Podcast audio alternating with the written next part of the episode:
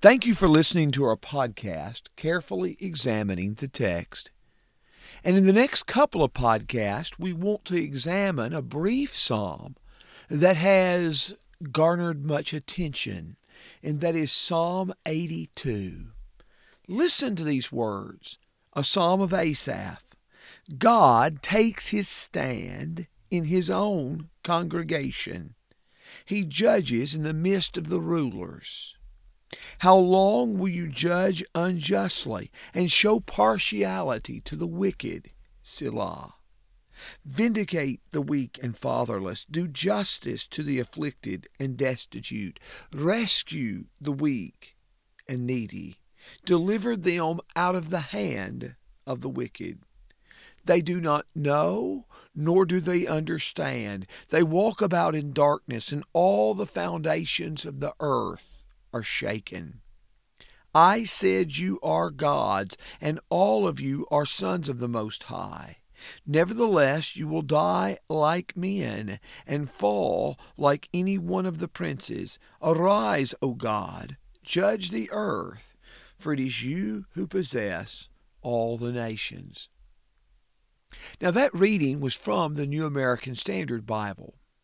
Some versions differ from that on some significant words, as I think we can illustrate in just a moment.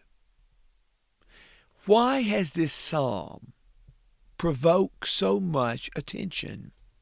Well, much of it is trying to figure out verse 1. In this podcast, we simply hope to describe some of the different positions that are taken in regard to Psalm 82 in verse 1. While, Lord willing, in the next podcast, we will cover the psalm a little bit more comprehensively. The New American Standard has the word God in verse 1. It has these words God takes his stand in his own congregation and judges in the midst of the rulers. Usually in English, word order is the subject comes before the verb. In Hebrew, usually the verb comes before the subject. If the subject comes before the verb in Hebrew, it is the subject is emphatic, it's being emphasized. The first word of Psalm 82, the first word after the heading is not the verb, but it is the word God. God is being emphasized. God takes his stand in his own congregation. He judges in the midst of the rulers. Now, the word God in the first statement is the Hebrew term Elohim. It is also the word used at the end of verse 1, which says he rules in the midst of the rulers, the New American Standard has. But some of your versions have the word gods. For in that particular case, it is also the Hebrew word Elohim. God takes his stand in his own congregation. Some of your versions may have the congregation of God or the assembly of God because that uses another Hebrew word for God, El. Much of the controversy about the psalm is about that last word of verse 1. Who is who are the Elohim among whom God rules and God judges in Psalm 82. We're going to describe three positions that are often taken in regard to this particular psalm. First of all, the term Elohim can at times God takes his stand in his own congregation, in the congregation of God, and he judges in the midst of the Elohim. He judges in the midst of the rulers. Sometimes this word Elohim can refer to human judges. For example, you see that in Exodus 21 and verse 6 and Exodus 22 verses 8 and 9.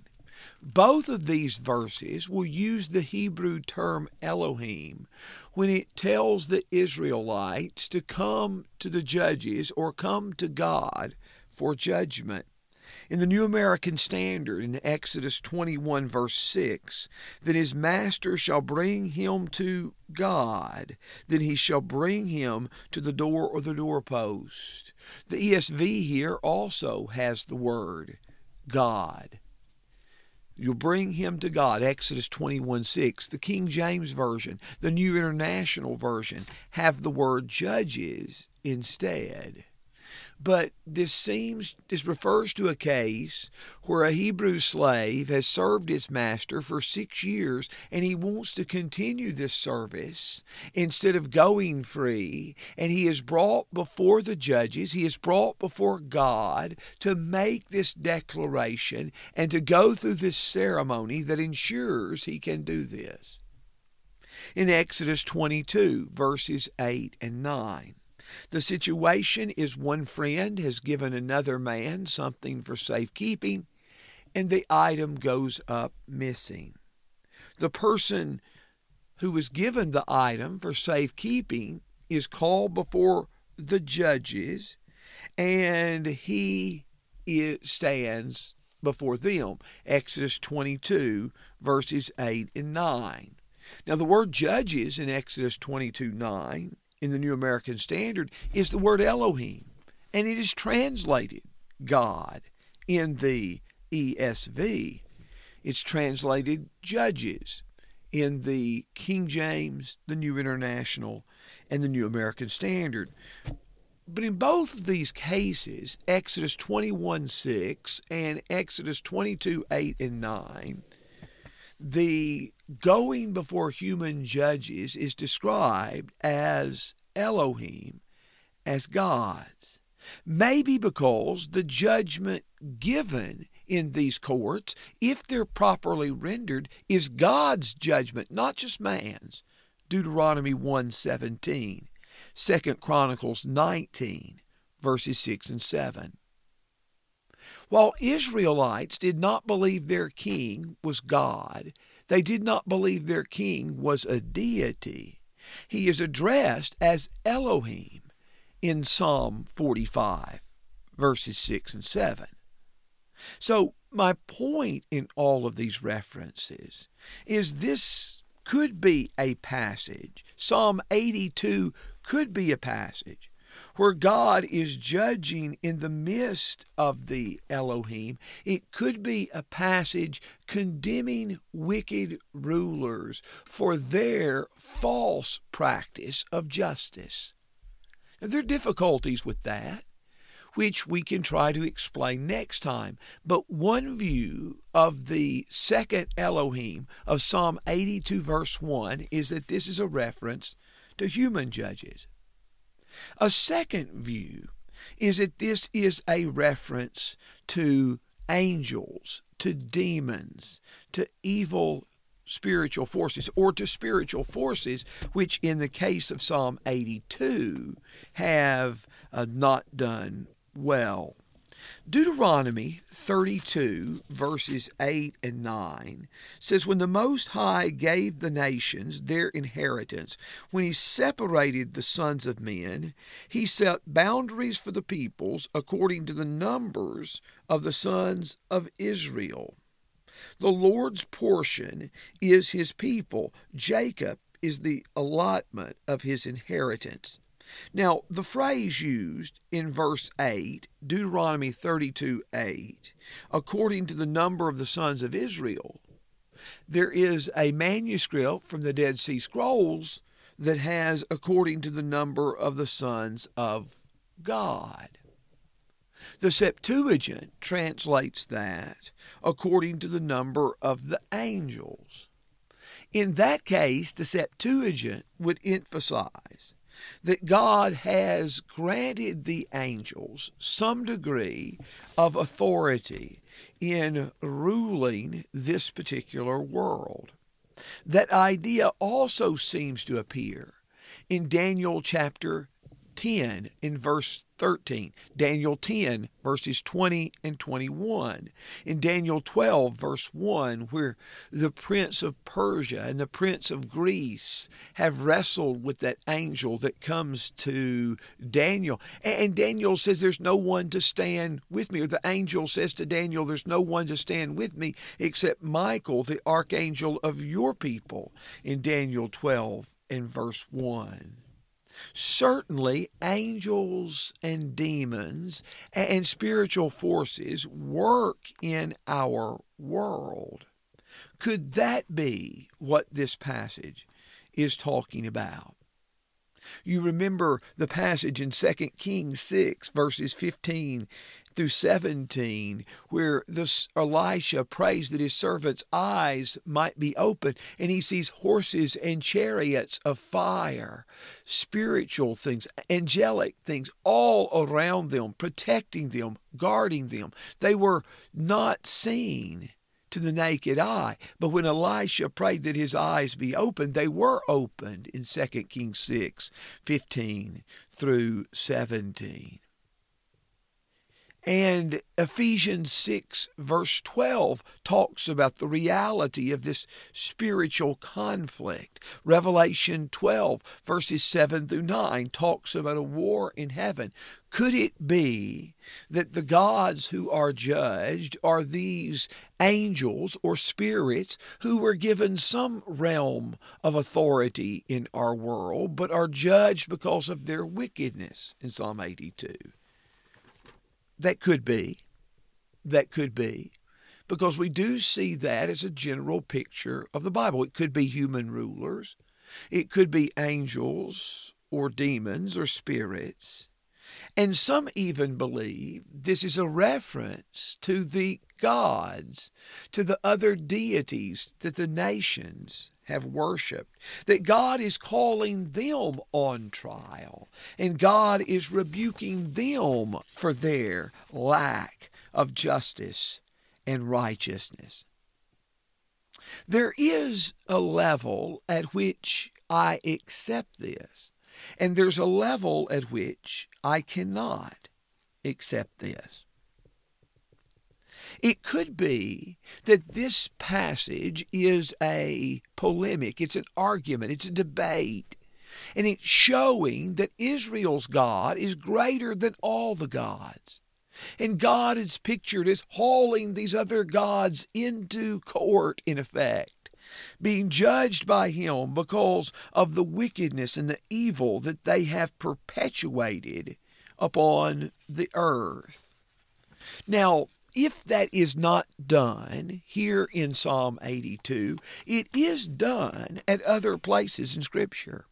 If you go back and listen to our podcast in Psalm 29, Psalm 29, the things that are attributed to the Lord, as the Lord is mentioned, I believe, 18 times in Psalm 29, and the voice of the Lord is mentioned some seven times the things that are attributed to him, God's power, the Lord's power shown in the thunderstorm, I think the things that are said there are similar to what those in the ancient Near East said about their storm god, Baal, or their storm god, Hadad. And, and the things that these other nations said about their God, the Bible is attributing to the Lord. It's not acknowledging the reality of Baal, it is stating that, that God is greater than Baal, for it takes the language that these nations applied to their God, their gods, and applies them to Yahweh.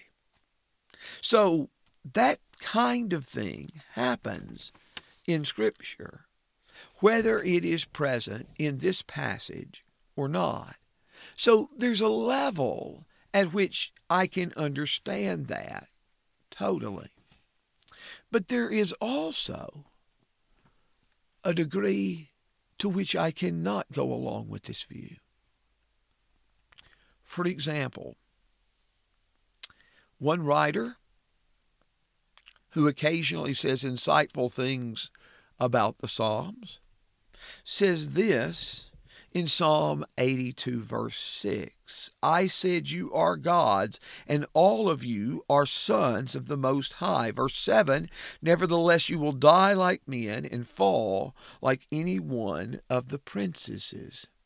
One writer writes this God confesses to have been taken in by the polytheistic illusion he imagined that these gods, entrusted with the administration of justice on the earth, would prove and justify their divine status by doing their job properly.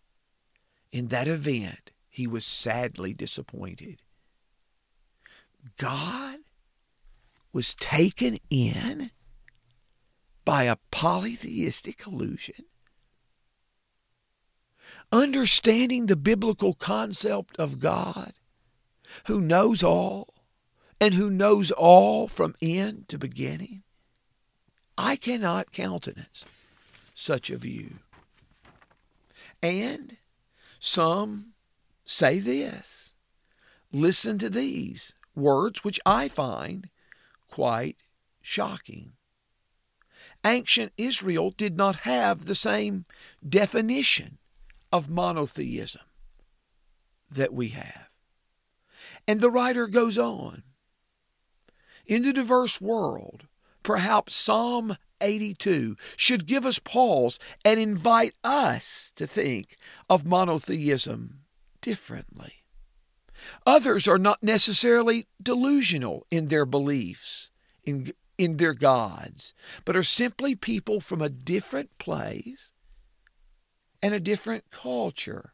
We should not assume that others are evil or suspect because they have a different God. Friend, does it matter whether we believe in the one God of the Bible?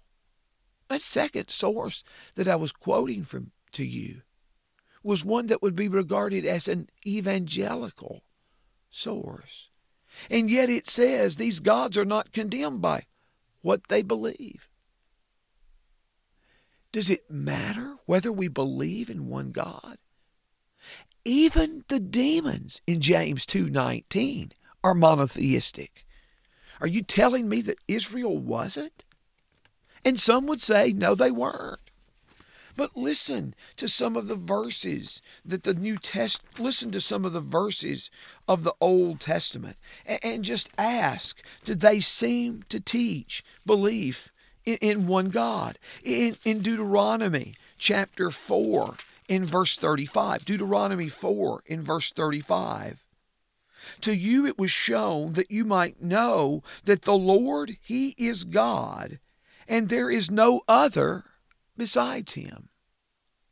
Deuteronomy 4:35 a few verses later, Deuteronomy 4:39, Know therefore today and take it to your heart that the Lord he is God in heaven above and on earth below, and there is no other. In Deuteronomy 32 verse 39, See now that I, I am he, and there is no God besides me. It is I who put to death and give life. I have wounded, and it is I who heal, and there is none who can deliver from my hand. How did Israel define monotheism? Did they believe in one God? Does it matter if we do? The New Testament consistently affirms that God is one. Galatians 3, verse 20, Mark chapter 12, verse 32, among other places. Listen to Isaiah 43, verses 11 through 13. I, even I, am the Lord, and there is no Savior besides me. It is I who have declared and saved and proclaimed, and there was no strange God among you. Even from eternity I am He, and there is none who can deliver out of my hand.